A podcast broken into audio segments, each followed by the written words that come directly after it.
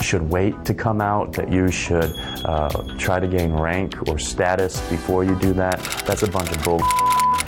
It's a new day in the music industry, and I can reach my fans.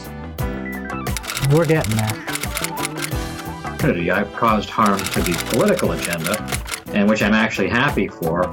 I would say probably the best message to them is that they're on the wrong side of history. Whether you're lesbian, gay, bi, transgender, or whatever, love is love. Shout it out to the world. The Michelle Meow Show, your A through Z, covering the L G B T, L M N O P, and everyone in between show. And now here's your host, Michelle Meow. Welcome, welcome, welcome. It's Tuesday, February second. I'm Michelle Meow, your host, and guess what? Finally, finally, we've been reunited, and it feels so good. We have John Zipper of the Commonwealth Club here with us today. Woo! Hey, Michelle. Nice to be back. Oh, my gosh. We have missed you so. Well, you've been really busy, I know. Yeah, both professionally and personally, as I mentioned to you. But, um... But yeah, I've made all I made up all kinds of rumors about why you were gone. Uh-oh. So, uh, um, John Zipper of Commonwealth Club hosts our week-to-week political roundtable talk on Fridays at four o'clock Pacific Standard Time, right here on the Michelle Meow Show. And so I think it's appropriate now that you're here. I mean, last night the Iowa caucus, uh, big deal. It was such a big deal. What are your thoughts? Big deal. Both candidates, obviously, on the Democratic side, and I, I'm I'm just. going to gloss over Martin O'Malley altogether. He's now out of the race. But uh, both uh, leading Democratic candidates probably can feel both good and a little worried. You know, Hillary Clinton, she eked out a win, they're basically saying.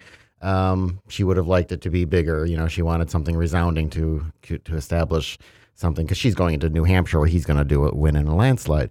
On the other hand, Sanders can feel good both about the fact that he did well in Iowa, very nearly, you know, it's for all intents and purposes a tie, except that Iowa and New Hampshire, those are really his states, you mm-hmm. know, largely white, Democratic, very, very liberal audiences. So they, they're they're ripe for his audience, you know, for his message, and, and they're his natural places.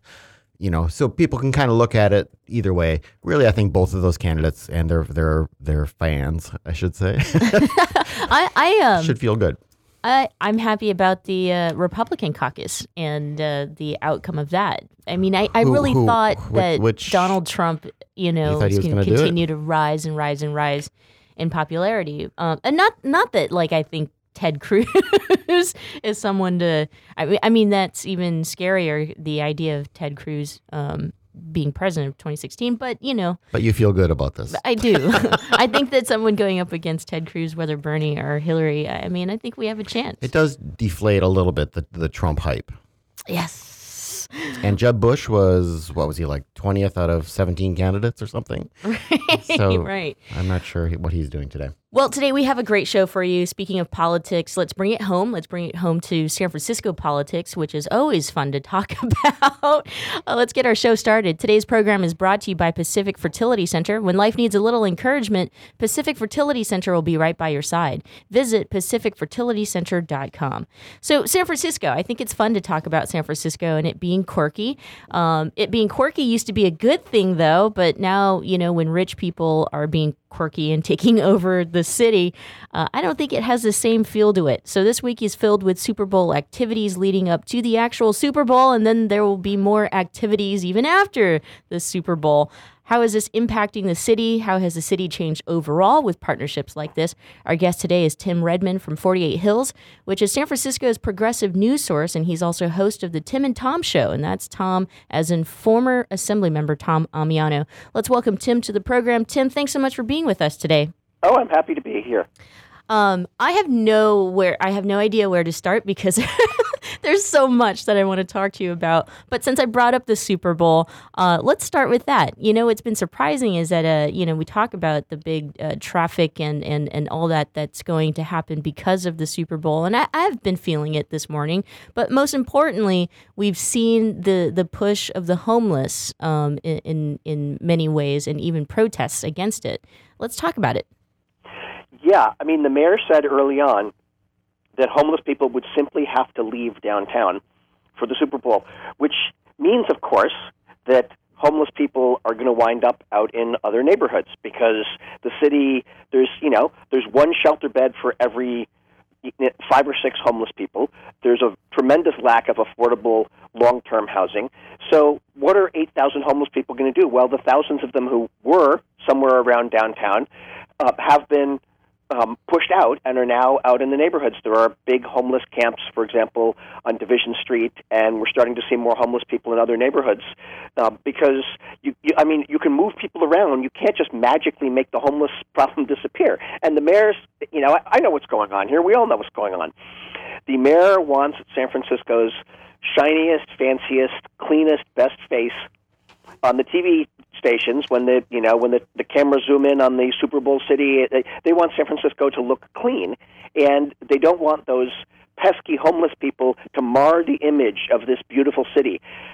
But it's not going to work because there's been already protests, and tomorrow afternoon, a large number of people are going to gather on the edge of Super Bowl city and set up a uh, Super Bowl homeless camp, and the police will be there, and hopefully everything will be peaceful, but so will the national news cameras. And the idea that we can somehow pretend that we don't have a serious housing and homelessness problem in San Francisco is just kind of crazy, because it's not going to work. Even, well, it's even more crazy, if we can pull this back into context for those who don't live in San Francisco, is the uh, the, the non-contract in itself. If we could talk about the fact that, I mean, it, it almost seemed like I read somewhere as if the city officials had made this partnership with the N F L or the host committee uh, on a bar napkin or something like that. I mean, you know, if we could give some information, some background as to this is the same, what it seems like the same practices in supporting big, big corporate dollars coming into the city without addressing issues or social issues like homelessness. Um, I don't know if you could speak to that, but I know that there are supervisors who at the very last minute were scrambling to get some kickback Uh, dollars from the N F L because the city of San Francisco is picking up the, the cost. Is that true? Yeah, the city's picking up the cost, and you're right. You got the earlier point right too. It's it's kind of hard to figure out, and this is this is a big deal. There's lots of money involved. We agreed to basically shut down all of Market Street below, you know, um, uh, you know, the lower end of Market Street down by the Embarcadero has all been completely shut off. We've given the N F L an awful lot, including more than five million dollars worth of police, security services, cleanup, right? A lot of money's involved here. And the odd thing is it's hard to figure out who actually negotiated this deal and where it's written down. I mean, everyone has been asking this. The press has been asking it. At uh, um, last week, uh, newly elected Supervisor Aaron Peskin asked the mayor, who negotiated this deal? And the mayor couldn't answer, right? We don't, we don't even know. Uh, all that we know is, as you say, if, uh, I don't even think they wrote it on the bar napkin. I think they just sat down over cocktails and, and, and you know, threw a few ideas around and then shook hands. I don't even know that there is anything in writing because we can't find it. It's it's really kind of crazy. It's as if we gave the N F L a blank check and we let the host committee, and the host committee, by the way, is not elected officials. It's not people. I didn't vote for the host committee, did you? No. I, didn't, I didn't vote for him, so we don't even know who half the host committee members are, and it's as if we kind of gave them the city and said, okay, you guys in the N F L work it out. You can have anything you want, including five million dollars in taxpayer money. Now, the mayor will say that when this is all said and done, so much money will be spent in San Francisco that we'll come out ahead. Maybe so, but even even then, why are we giving the N F L five million dollars. This is a this is a ten billion dollars operation made up of some of the richest people in the entire world who own the teams, who, as we know from the movie Concussion, have routinely allowed their employees to be badly battered and abused, and, and many of them become very, very sick and disabled from playing this game, uh, and, you know, allowed it to happen even though they knew it was going on. Why are we giving them any money? That's the question. Why are we giving them five million dollars? And, and and why, you know, normally when you negotiate a big deal like this, you have the attorneys involved and you have a, a public process, and, and it's as if that never happened. Actually, it, it didn't ever happen. Um, uh, Melissa Kane from C B S S F was on my week-to-week program, a couple, I don't know, last week, and she was talking about this, how you're right. There is no contract because there there wasn't. You, you don't do a contract with something like this. You're you're saying you're going to hold this thing. Obviously, the city then comes up with its plan, and uh, I hope I get this right. This was not at the top of my head, but I mean, it was something like the only thing, thing, if you will, that exists was like a memo or an email or something between, I think it was the N F L and the city or something, saying this is what you would need to do. Now, when you talk about giving the N F L five million dollars, that's for the police coverage and stuff like that. We're not giving them any money, right? No, no, we're not giving them cash, but basically we are paying their expenses. And the city of Santa Clara did a little better job negotiating. The N F L is paying their expenses, the, the money that the city of Santa Clara has to put up for police and traffic control and all that. They're getting reimbursed for that. Yeah, because almost nothing's happening down there, and there's nothing down there. It's like in the middle of a desert. It, it, yeah, but you know what? They're still going to have an awful lot of money they're going to have to spend on police, security, traffic control, that sort of thing. It's not as if there's a lot of events there, but on the day of the game, you've got to get, you know, sixty thousand people into that stadium, and the security is going to be very, very high. So Santa Clara's running up a few million dollars in costs also, but they negotiated a deal to get reimbursed. Mm-hmm. We didn't. We're just, you know, we're not giving them that cash, but we're effectively giving them five million dollars worth of services. Right, but the, argu- the argument is we're going to get the windfall more so than, than Santa Clara will because oh. people are going to be staying in our hotels here. Oh, people are absolutely. spending the week, you know. Let, let, let's talk a bit about that security, though. I mean, because I've noticed just coming out of the, the Powell Street BART station yesterday, there were obviously police officers and dogs and security. And one of the patches on the, the or the patch identifying one of the officers, he was from L A. So, you know, they've been bringing in folks. This is such a huge security thing. Um, does yeah, that I, bother you? Does that make you feel I, secure? What, how do you, what's your reaction? I was down there. You know, it was funny. I was down there yesterday just to check it out to Super Bowl City. And I ran into a um, federal protective service guy, a federal agent, with a dog, and we were chatting, and he's from Cheyenne, Wyoming. Huh. And they brought him and his oh dog in from, they brought him and his dog in from Cheyenne, Wyoming. There were police officers on every corner. Um, yesterday, uh, granted, it's a weekday, it was a weekday afternoon, I think there were more police than there were visitors to Super Bowl City. I mean, there and there's checkpoints and there's security, and I understand, I mean, we are in an era when people have to worry about what happens in large events like this. Um, you know, I also, I think part of it is, and you know, these, there's heavily armed guys with assault rifles standing on every corner watching things. There are people wandering around with dogs sniffing for bombs and explosives. Um, I think part of it is you got to do that when you have an event like this, and it's expensive. Mm-hmm. Mm-hmm. And it's and we are, we the taxpayers are paying for this. I don't think that the United States government, which sent Uh, uh, you know, federal agents with their dogs from Cheyenne, Wyoming, I don't think the N F L is reimbursing the United States government either.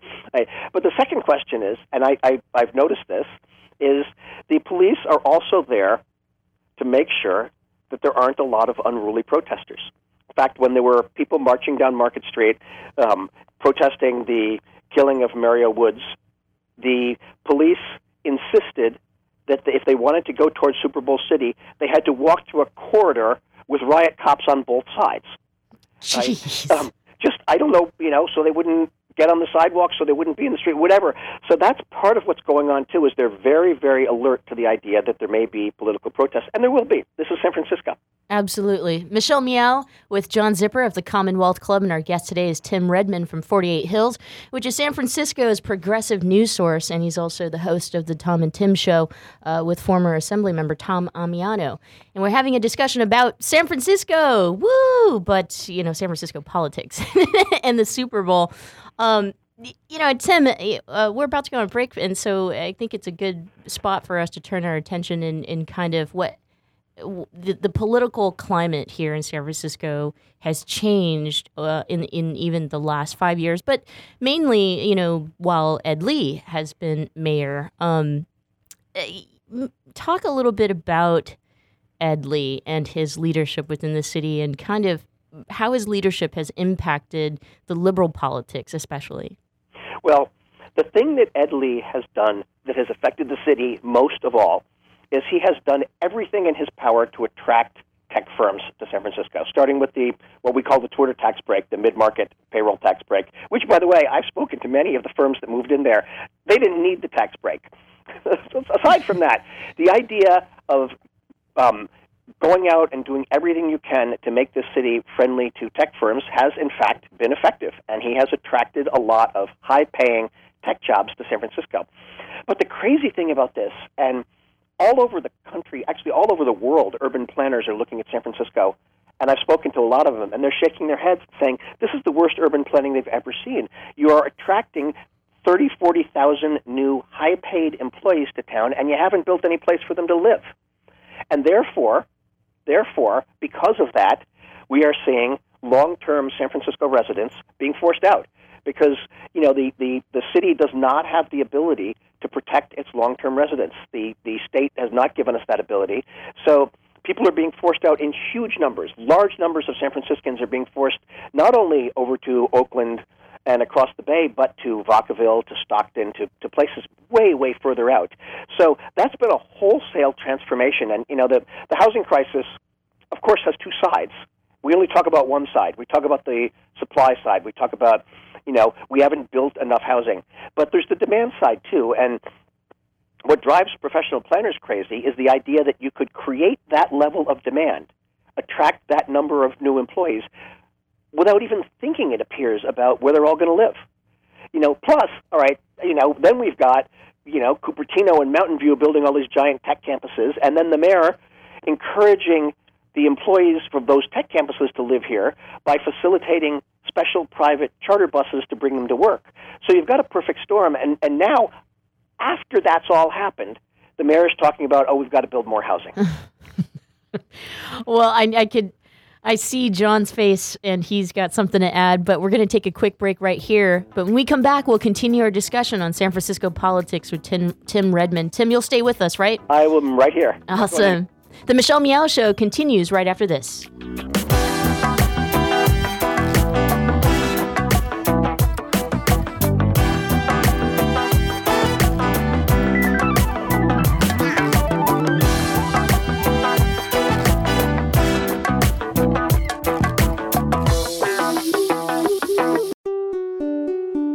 When asked, ninety percent of seniors say they want to remain in their own homes as they age. Hello, I'm Charles Symes, owner of Allegra Home Care. Our caregivers have been serving seniors and the aging community for over twenty years. Allegra Home Care is the only Bay Area home care agency that is L G B T certified. Helping L G B T seniors stay at home is our passion. Please visit us at w w w dot a l e g r e c a r e dot com. Allegra Home Care, serving your community. Thanks for listening to the Progressive Voices Network, streaming the best in progressive talk twenty-four seven. Keep the progressive conversation going on by joining our community. Each week, we send out an email that covers important things taking place in the Progressive Voices Network and throughout the progressive world. Be the first to know of upcoming shows, schedule changes, exclusive programming, and more. Simply go to progressive voices dot com and sign up for our mailing list. It's that easy. progressive voices dot com. Thanks for listening, and thanks for joining the Progressive Voices community. Babe. I think we're ready. We're really doing this. Yeah, I'm ready for our family. So where do we start? Starting a family is a team effort, and when life needs a little encouragement, Pacific Fertility Center will be right by your side. As a unified team of the best fertility specialists, guided by the highest ethical standards, Pacific Fertility Center provides patients with compassionate fertility care. Visit Pacific Fertility Center dot com. This is a true story about two best friends who fell in love and moved across the country to the city by the bay. After many years of dating, Jen and Jacqueline are now planning their dream wedding. It's a big moment in everyone's life when you say I do, especially when you can make choices for your authentic life and your loved ones too. Congratulations, Jen and Jacqueline. Live your authentic life. A special message brought to you by Weatherford B M W. And now, back to the Michelle Meow Show. Welcome back. Thanks so much for joining us here on this Tuesday, February second. I'm Michelle Meow, your host, and John Zipper of Commonwealth Club is with us. Our guest today is Tim Redmond, and he's from forty-eight Hills. We're talking about San Francisco politics, and just right before the break, John had uh, something to add to what Tim had said.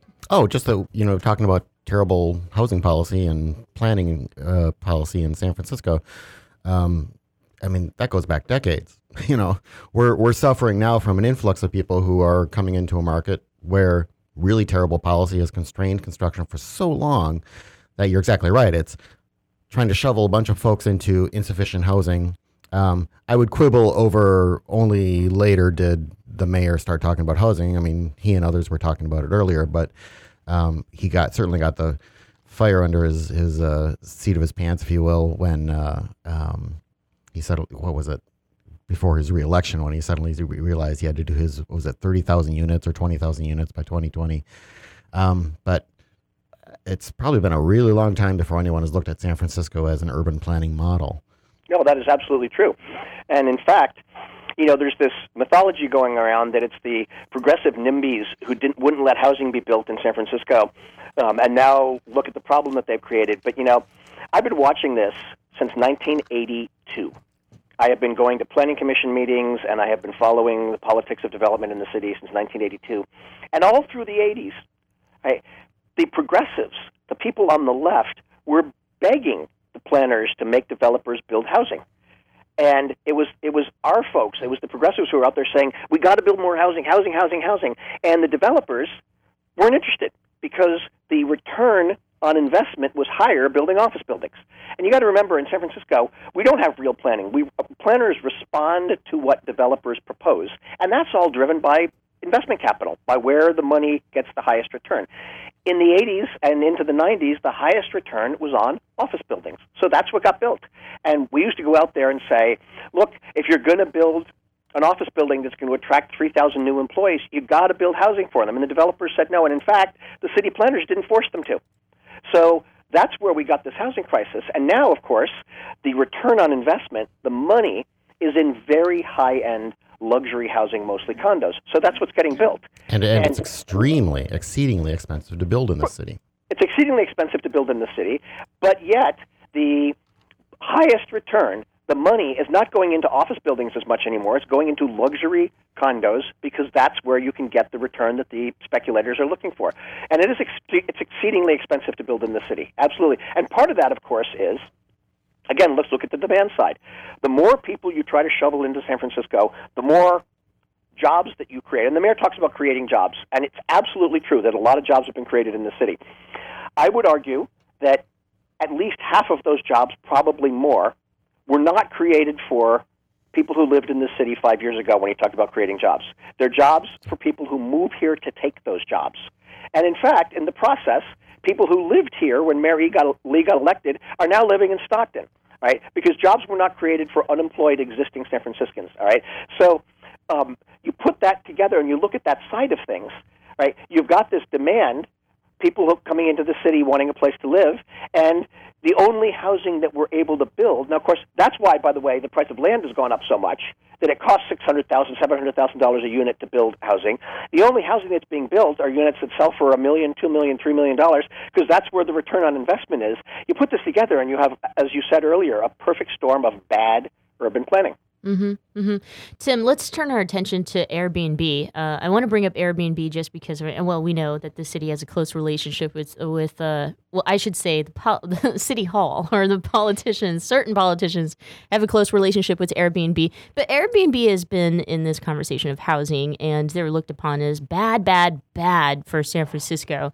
And, and some people are confused because some people who do rent out their place say, well, Airbnb has helped me stay in, in the city. Can you help break down why Airbnb might be bad uh, for housing yeah, here in San Francisco? There is no question that there are good actors here. There are people who um, have a spare bedroom, people who go on vacation for three weeks in the summer and rent their places out to visitors on Airbnb.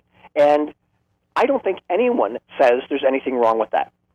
The problem is there's a lot of bad actors, and the bad actors are people who are essentially taking what would be rental housing units off the market and turning them into full-time hotel rooms. There are a lot of people who are, there are people, for example, who have used the Ellis Act, a state law, to clear out all of the tenants from their buildings, saying they are going out of the business of being a landlord. And now that entire building is being rented out as Airbnb units. Right? The problem with Airbnb, and this goes for V R B O and the other people, uh, platforms that host these short-term rentals, is they are not cooperating with the city's efforts to crack down on the bad actors. We have a law in San Francisco which says you're welcome to do this. Right? You can do it one hundred twenty days a year, um, you, but you can only rent out your primary residence. You can rent out your apartment when you're on vacation. As I say, you know, you can rent out the spare bedroom in your house. You can rent out your couch. Um, but you can rent out an airbed in your living room. All of that is fine. What you can't do is buy another apartment or another building and use it exclusively as short-term rentals. Now, there are maybe five, six thousand Airbnb rentals right now in San Francisco on any given night. The ones that have registered legally to do this are a few hundred. Right? The vast majority of the um, apartments being rented on Airbnb are, at this moment, today, right now, illegal. Right? Well, there's a, there's what a really can, what easy can way the city do? What, what, what would your prescription be? What there's a really easy way to fix it. And you don't have to change the number of nights. You don't have to, all you have to do is one thing. You have to say that it's illegal for Airbnb or V R B O or Craigslist or any of these other platforms to list a unit that isn't registered and doesn't have a registration number. That's all you have to do. And then the problem basically goes away, because then the, the, the Airbnb knows which units it's listing. And if when you go on to Airbnb to list your unit, you have to type in in a little box your city registration unit, and if you don't have a city registration number, you can't list your house, the problem goes away. Now, this came up at the Board of Supervisors. It's come up a couple of times.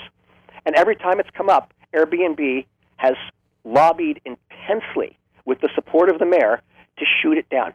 In fact, the last time it came up, it lost six to five after lots and lots of discussion from Airbnb's supporters about how this wasn't necessary. We're going to have a city office of short-term rentals enforcement.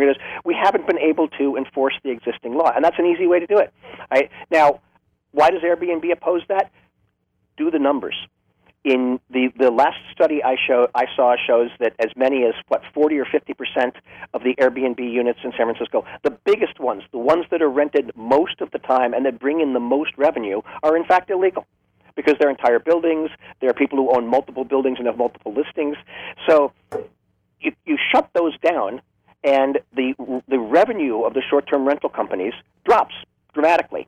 Now, they might be able to build it back up again, but it drops dramatically because you stop the bad actors. Airbnb has made a tremendous amount of money by encouraging people to break the law.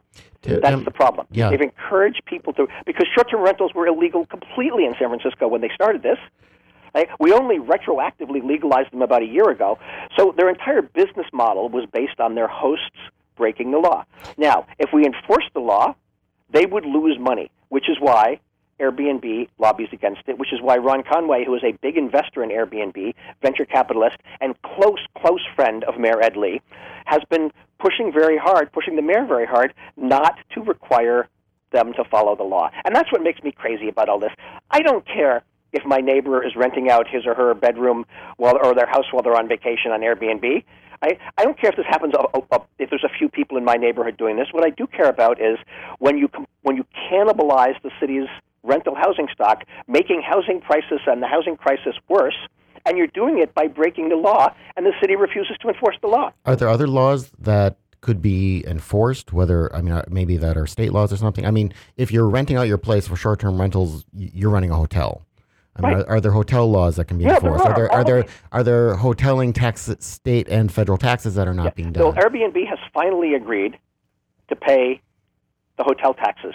Inclu- including on the illegal right. units. Yeah, they pay, they pay the taxes. All right. However, the you don't need any other laws. All you need to do now. San Francisco has an office of short-term rental enforcement that's supposed to enforce this. They got a staff of three or four people. We've got five thousand units a night. It's virtually impossible to enforce this law. What are you going to do? First of all, the units are not um, the, the listings don't have an address. Right? So what are you going to do? Use a geolocating system. Say, I know that one of these seven houses on this block is listed on Airbnb. I'm going to go knock on all of... You there? Yes. No, okay. I, I heard something funny on my phone. You, you can't do it. There's, you, you'd ha- if you had a staff of five hundred, you couldn't do it. All right? It's impossible. The only way to do this is to make the hosting platforms follow the law. Mm-hmm. And they refuse to do it. It's crazy.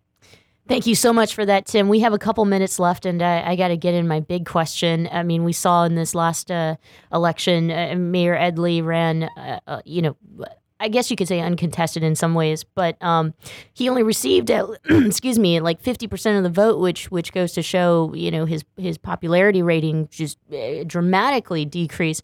But if we're looking for leaders to really protect our pro- progressive and, and liberal issues and social issues, what does San Francisco need to do? And my, in my mind, it would be we need to elect, uh, you know, certain people to get, get there. How do we get them? And, and who's our friends in City Hall right now? Yeah, it's tough because, um, you know, there are, I mean, I know there were people who were thinking about running against Ed Lee, and they didn't. And one of the reasons is, all right, one of the reasons is we have a different kind of politics in this city these days. We've always had rich people who supported candidates, right? There were a lot of rich people. Uh, developer uh, Walter Shorenstein, who was a, a billionaire, was a big supporter of uh, Gavin Newsom and helped him get elected. We've always had that. There's always been rich people supporting people. It's rare that you have very rich people who spend their money attacking and demonizing the enemies of the mayor. And that's what Ron Conway has done. He has spent, you know, millions of dollars of his own money on attack ads, attacking anyone who goes up against the mayor and the Airbnb agenda. So I think he scared a lot of people off. People didn't want to run against Ed Lee because they didn't want to see themselves subject to a million-dollar attack campaign, a nasty, vicious million-dollar attack campaign, because we have political bullies in this town now. So I think the good news is um, Aaron Peskin ran against the mayor's chosen candidate in District three, up against that kind of attack campaign, where Ron Conway and his buddies spent hundreds of thousands of dollars attacking Aaron Peskin, and he still won. And that's the most encouraging news that I've seen, that you can you can go up against these rich bullies and you can win. So that's what the progressives have to understand. We have to, you know, there are there are going to be there are six seats on the Board of Supervisors up this fall, the odd-numbered seats, one, three, five, seven, nine, eleven. And for whatever accident of fate, traditionally those tend to be the more progressive seats. So we're going to see a lot of really important campaigns this fall to elect progressive supervisors and keep control of the board, but also to send that message that we're not afraid of the billionaire bullies and that we can use grassroots organizing and defeat them. Tim, thank you so much for being here with us on the program this morning. Uh, I love your work, and uh, keep it up. It's so awesome.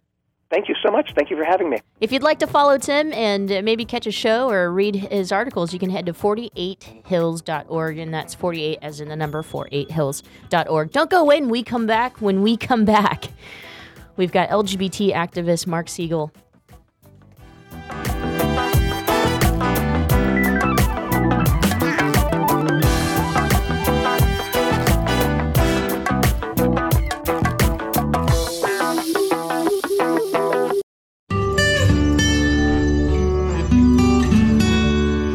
I'm Heclina. I've been doing drag here in San Francisco for almost twenty years, and uh, over the past couple of months I just opened up my club Oasis. It's been going really well. People really seem to appreciate the space. It's something people say San Francisco really needs right now because the city has been changing a lot. I always had this attitude of, of opening a space that was kind of like for everybody, and that's just kind of the attitude and the, the uh, The ethics of Oasis is it's kind of a space for everybody. How does it feel to be a business owner? I don't know. You know, it's funny because I still need, I still have to kind of pinch myself to believe it's actually true. You know what I mean? Like I walk in there and, and I go up to the bar and I go, oh, could I please have a glass of water? You know, it's kind of like I forget that it's my place. Running gay clubs, it's changed a lot. Um, I think that gay people now, they're everywhere. They don't feel like they have to maybe be in a gay bar all the time, so you have to be much more creative about how you are enticing people to come out to your club. I, I guess I'm successful because I'll just say it, I work really hard at what I do. I also like to provide a really quality experience for people. So yes, you know, people will pay to see my shows and pay to come to my club, but I always like, like to give them something that's worth it. The experience that they'll, they'll leave my shows going, okay, that was worth it, you know what I mean? That's just always been my attitude. Um, just to entertain people, and so it seems like that works, you know. I would say to young kids, you know, just kind of form your own identity, and, uh, and you know, don't let others dictate how you should behave or think. Uh, you can always go to uh, s f oasis dot com to find out about all the entertainment and nightlife that we have going on at Oasis. If you want to see drag, we've got that for you. If you want to see some queer hip-hop parties or queer dance parties, we have that for you. Spotlight on Success and Achievement. Brought to you by Wells Fargo. Together, we'll go far. And now, back to the Michelle Meow Show. Welcome back. Thanks so much for joining us. I'm Michelle Meow, your host. It is February second, Tuesday, and uh, you know what that means on Tuesdays, from here on out at least. John Zipper of the Commonwealth Club is here with us. It's Wednesday Eve. I'm so excited for our next guest, um, and that is because I, I I started reading his book, and uh, I couldn't put it down, you know, even the Muni and the BART, like what, whatever I was doing, except I guess driving, um, but I, I, you know, for, uh, you know, someone, a millennial like me, I guess, you know, when you look back into history and you start looking for those heroes, it's always such a, it, it, It means so much to know that there are people who are still here to tell the story. So our next guest is an L G B T activist, a newspaper publisher, a gay writer, a pioneer in the gay liberation movement, and just one of, like I said, the long list of heroes in the L G B T Q community. He has a new memoir out, And Then I Dance, Traveling the Road to L G B T Equality. Let's welcome Mark Segal to the program. Mark, thanks so much for being with us. My pleasure. Yes, I'm old, and it's great to be old and a gay activist. uh, you know, I think that uh, you mentioned this in your memoir about, excuse me, how you feel in, in terms of uh, looking at the youth. Uh, you know, you yourself in activating and being an activist um, in the seventies and the eighties, and and, and identifying as a, a queer youth, th- those were always issues that you were concerned with, which is making sure that the youth and the seniors connect.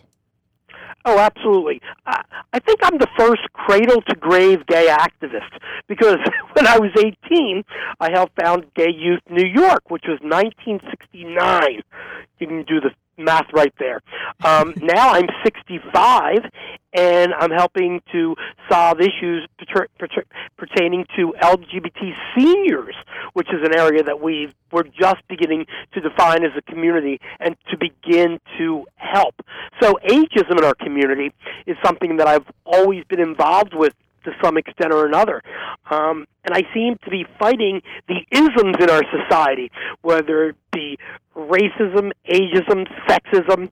Um, and I think as a community, we have to do that in order to better ourselves, in order to, to become a community to service the most uh, needy in our community.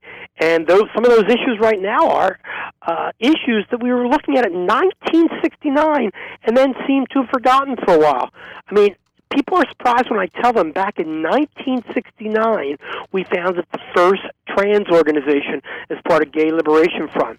It was called Street Transvestite Action Revolutionaries, and most people know the two people that uh, were involved with that, which is Sylvia and Marcia. Um, they were personal friends, and it was an issue that I was happy to work on. And, uh, uh, you know, people have blown out of all objectivity what we did, but the point being is, for two years, Gay Liberation Front dealt with trans issues, and then all of a sudden, Gay Incorporated came about, and they wanted to erase that from our history. Um, same thing for gay issue, gay youth issues. We were working on gay youth issues, homelessness, runaways, suicides, uh, and that issue disappeared, you know, for the longest period of time. Uh, and, you know, the most interesting thing that I could tell you as a quote-unquote pioneer is that the most important time in our history were those two years from nineteen sixty-nine through seventy-one, when Gay Liberation Front was the preeminent gay organization in, in America. And the reason for that, and most people don't even know that history at all, and the most important reason is because that organization did two important things that no one has ever done since.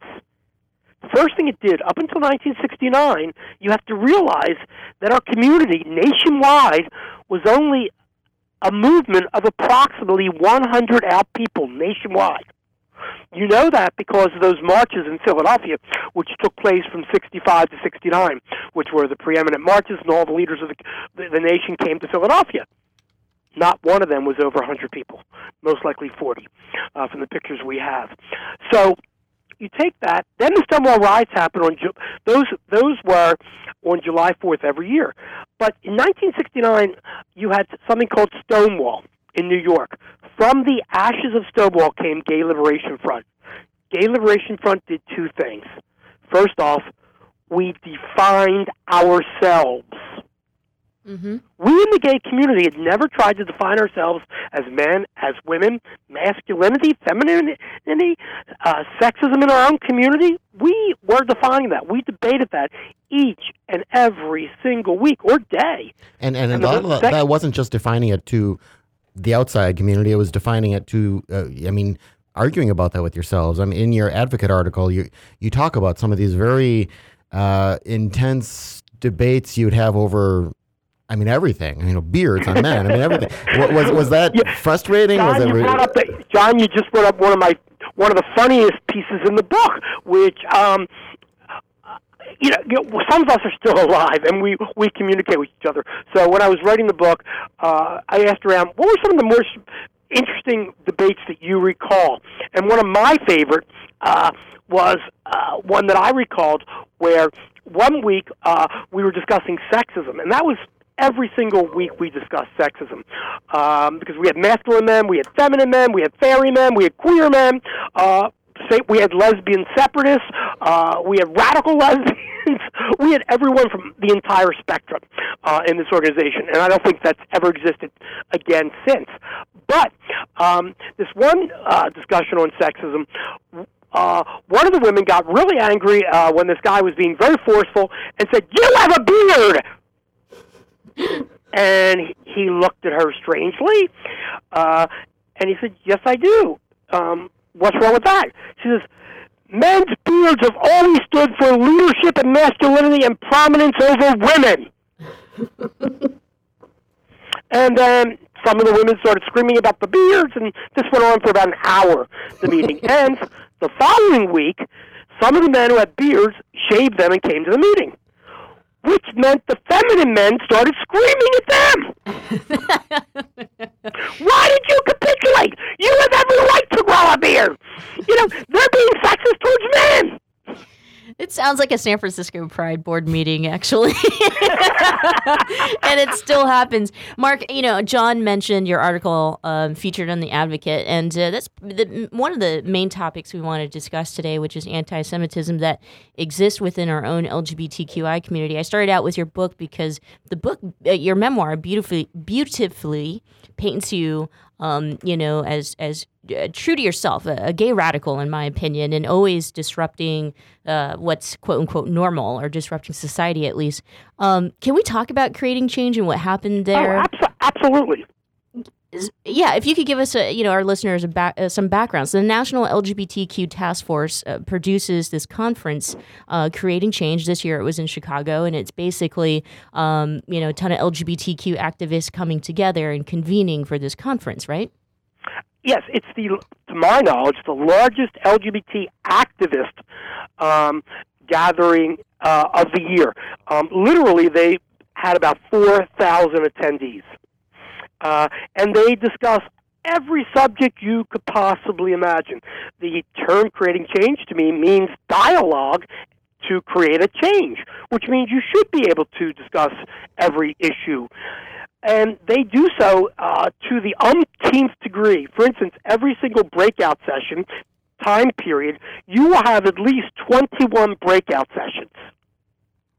Now, this runs for a whole week. And there's about four of them per day. So this is, you know, huge. Mm-hmm. Um, but the controversy this year turned up when an organization by the name of Wider Bridge, which is based in, I believe, in San Francisco, uh, which is a uh, a group that states that they want to create a better alliance between uh, Jew- uh, Jews from America and Jews from Israel. Seems fine to me. Uh, they were g- going to have a Shabbat service, religious service, on a Friday night, and then follow that up with uh, some speakers from a place called Jerusalem Open Home. Jerusalem Open Home is sort of like a gay community center in Tel Aviv, which has suffered lately uh, some major uh, gay bashing attacks, including a stabbing of last year, I believe. Um, that was it. That's what they were doing. So for for whatever reason, uh, some anti-Israeli people decided that they were going, people who protest the way Israel treats Palestinians, were going to protest a wider bridge. Um, but something unfortunate happened during that demonstration. Rather than demonstrating Israelis' occupation, as they claimed, of Palestine, what happened was they started to do hate speech. And what you had were Jewish people, L G B T Jewish people, in a room where the protesters were banging on the room and trying to get into the room, and they were yelling slogans, which means the annihilation of Israel. Now, some of the people in that room had parents who were in the Holocaust. Mm-hmm. Can you can you imagine how frightened they were? Right. This is, I'm outraged by that. Now, I am Jewish, but I am a non-religious Jewish. I'm atheist, but culturally, I'm Jewish. Um, I've always supported a two-state solution. I despise the government of Bibi over in Israel because he's so right-wing, and I'm really offended by what he, what he uh, and his uh, government have did to Obama. But I would not take that out on my fellow uh, sisters and brothers in the gay community. I was outraged by that. I was outraged that anyone in the L G B T community would be using slogans to annihilate any group of people. And that that, that is something that kind of crops up, a, a, I don't want to say often, but but from time to time, even frequently, there is that core, frankly, on, uh, of a portion of the progressive movement that sees Israel as, you know, just so beyond the pale because of, of the occupation. Um, and but, well, but let's, the, let's, let, let, let's go to that word. Um, this is an issue, by the way, I've never championed. Uh, again, I'm a two-state person. Uh, long before most people, most of those people were even alive. Um, so let's go to that word, occupation. I mean, if you want to discuss that, who's if you're going to occupy a land, that means you've taken it from another governing force. Well, which governing force had it before Israel? I'll tell you, the English. So we're occupying English land? Is that what you're telling me? So that statement alone right there is wrong. Now, before the English, who had it? The Ottomans, the Turks. Who had it before them? I mean, if you go back and back and back, I mean, the point being, there's always been what are now Palestinians in that area. There have always been Jews in that area. Mark, so let's let's, let's, uh, let's the, go ahead. Let's take a quick break right here, but when we come back, let's continue our discussion about anti-Semitism in our community, the L G B T Q community, and also let's go back to your incredible memoir that I just cannot put down. So oh, stay you're with so us. Polite. Stay with us, okay? The Michelle Meow Show continues right after this. Don't go away.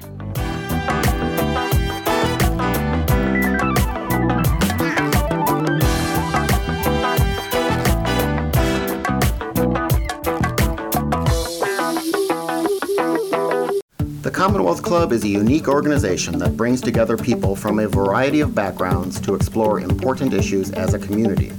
Sooner or later, everyone worth hearing comes to our stage. From Marga Gomez to Richard Chamberlain, from James Hormel to Kate Kendall, leading thinkers, activists, politicians, and artists have come to the Commonwealth Club of California. Ted Olson and David Boies came here to discuss their winning legal strategy for same-sex marriage. Jason Collins talked about gay athletes. The Sisters of Perpetual Indulgence discussed activism and good works. Actor and director Rob Reiner explained how he got Hollywood behind same-sex marriage. Barney Frank described what it's like to be gay at the highest levels of Washington. From healthcare reform to transgender rights, from immigration to gay-owned businesses, it's all at the Commonwealth Club. And that's still just a portion of the four hundred fifty programs we present every single year, with new programming nearly every single day. Be a part of the conversation. Learn more at commonwealth club dot org, download our free app in iTunes, and join us in person the next time you're in San Francisco. The Commonwealth Club of California puts you face-to-face with today's thought leaders.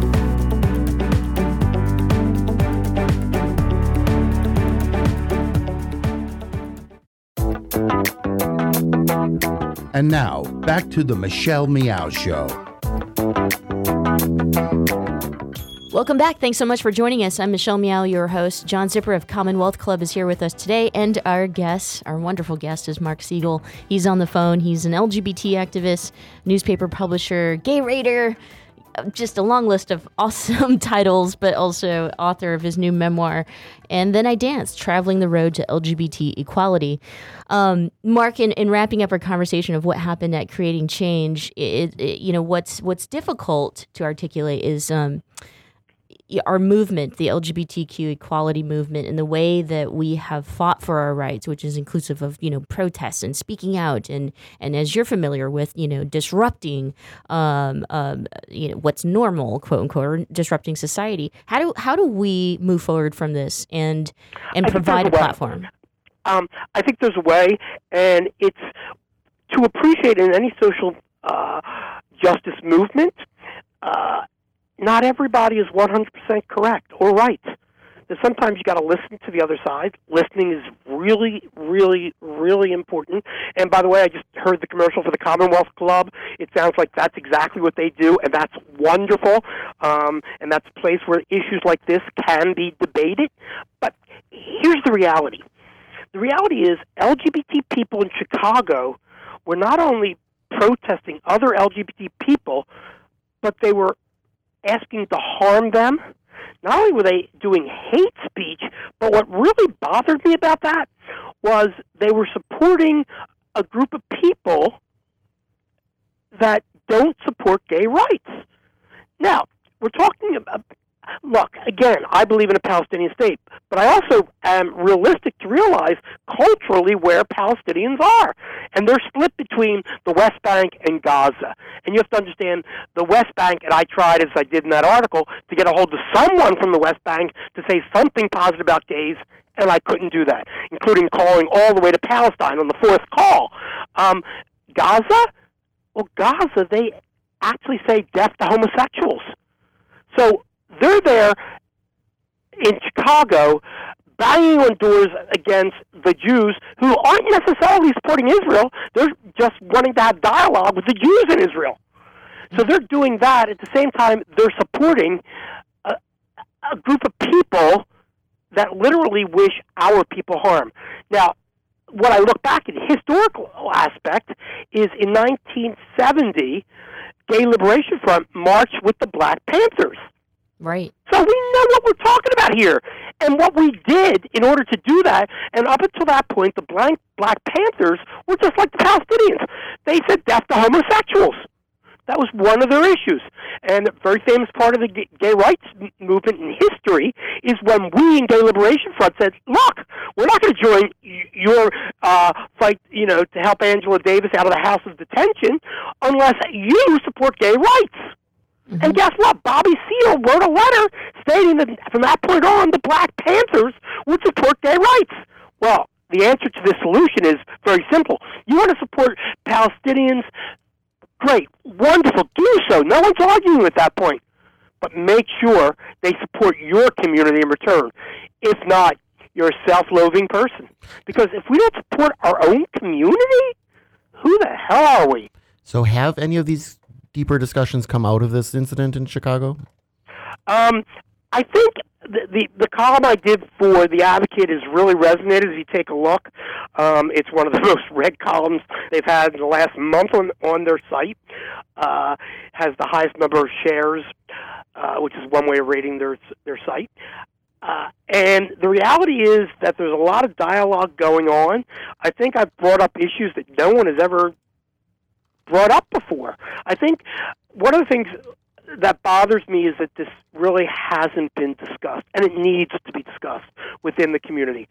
No one's saying it's wrong for people to, in our community to uh, demonstrate against Israel. If you want to do so, go ahead. You, you know, but don't do it at the idea of supporting um, homophobes who don't want your community to live. What you could do is to dialogue with that group. One of the things we did in nineteen seventy when we marched to free Angela Davis with the Black Panthers, we had signs that said, you know, um, Black Panthers support gay rights. You know, we had gay, and we, we chanted gay rights slogans. So if you want to go to a Palestinian demonstration, do so. But make sure you have a sign which says freedom for L G B T Palestinians. Mm-hmm. Mm-hmm. I truly, truly agree. Um, Mark, I want to go back to, you know, uh, your memoir really quick. In that you talk about, you know, how the how Stonewall and the Gay Liberation Front brought all kinds of different people from the L G B T Q com- uh, community together to fight against our common en- enemy, um, even if we're different. I wonder kind of what your thoughts are today, because it seems like the differences are definitely still there and growing, uh, but how we're addressing the differences and, and the infighting, I feel, uh, have been magnified, and that obviously is because we have the internet and social media and all that stuff now. Um, you know, what would you say to that? Because uh, we still have a common enemy. We do have a common enemy, and one of the things that, that's very important to me is that we, as a community, must take our interest first. Every other community does. Black Lives Matters, that's the most important issue. Everything else is secondary. Young Lords and uh, that that community, also Puerto Rican rights were first. Every other issue was. Well, we as people have to be as proud of ourselves as other groups are. If we're not, we get nowhere. Put our community's agenda first. And then go support whatever social justice you wish to do. But on a bright note, I got to tell you that when I go to a conference like Creating Change, what I see there is the mixing of men, women, various races, um, and that's good. I mean, that makes me feel that we're back in nineteen sixty-nine when we all did try to get along. Um, is there infighting in our community? Oh, yeah. that I, I think that it's been since the beginning and won't go away. But, you know, you also see the same thing in other uh, community activist uh, um groups around the country. You really do. There's fighting within the black community, the Jewish community, um, the Irish community, Catholic community. We're no different than any other people. When, one of the things that I've done recently is open an, an L G B T senior facility in, uh, in Philadelphia. It's a living facility for um, affordable living, uh, something that you have a problem with, I understand, in San Francisco. No, don't know what you're talking about. A shout out to Tommy Abacoli. Uh, um, so we opened the center, and everybody thought since it's going to be L G B T, and it's going to, as, far, as far as we were concerned, it was going to be a diversity of L G B T people living there. Um, they would all get along, you know, harmoniously. And so after about a year, uh, there broke a there was, uh, a big fight broke out amongst the residents, and people, oh, this is really pro- pro- problematic. This is problematic. And my reaction to it was, no, it's not. I mean, these are people. Take a look at any other senior living facility in the nation. There are always cliques of people. They're, you know, they're not harmonious. They, they each have their own minds. No one group of people are like-minded. Right, Mark. And we we have to accept each other's diversity. Absolutely. Gosh, what a great way to end the show. Mark, thank you so much for being here with us today and for contributing to the program. Um, you are so loved. I mean, it's by me. I can't put down your book. I love it. So I suggest to all those tuning in today, if you don't have a copy of Mark's book, you should pick it up. It's titled And Then I Dance, Traveling to the Traveling the Road to L G B T Equality. Mark, thanks again. My pleasure. Thank you, Michelle. Thank you, John. Thanks, Mark. Wow, what a show. What yeah, a show. You know, yeah. we we uh, we talked Fun. about San Francisco politics and our, you know, progressive beliefs. And uh, I love, you know, that John is um, can also chime in, but also be critical in in, in kind of the, you know, questions and stuff, because it does pose a different lens and per, uh, perspective, which Lib- I appreciate. Liberalism is nothing if you don't have people questioning. Exactly. Exactly. Which um, you should tune in to John's show, uh, which airs here on the Michelle Meow Show, the Progressive Voices Network, every Friday at four o'clock Pacific Standard Time. If you have any comments, questions, or you have thoughts maybe on a guest who'd like to be on the show, you can head to michelle meow dot com. John, I love you more than Man. anyone else. So he'll be back with us every Tuesday. You could also go to commonwealth club dot org, hit search Michelle Meow, and all of our shows are on there. See you tomorrow at four o'clock.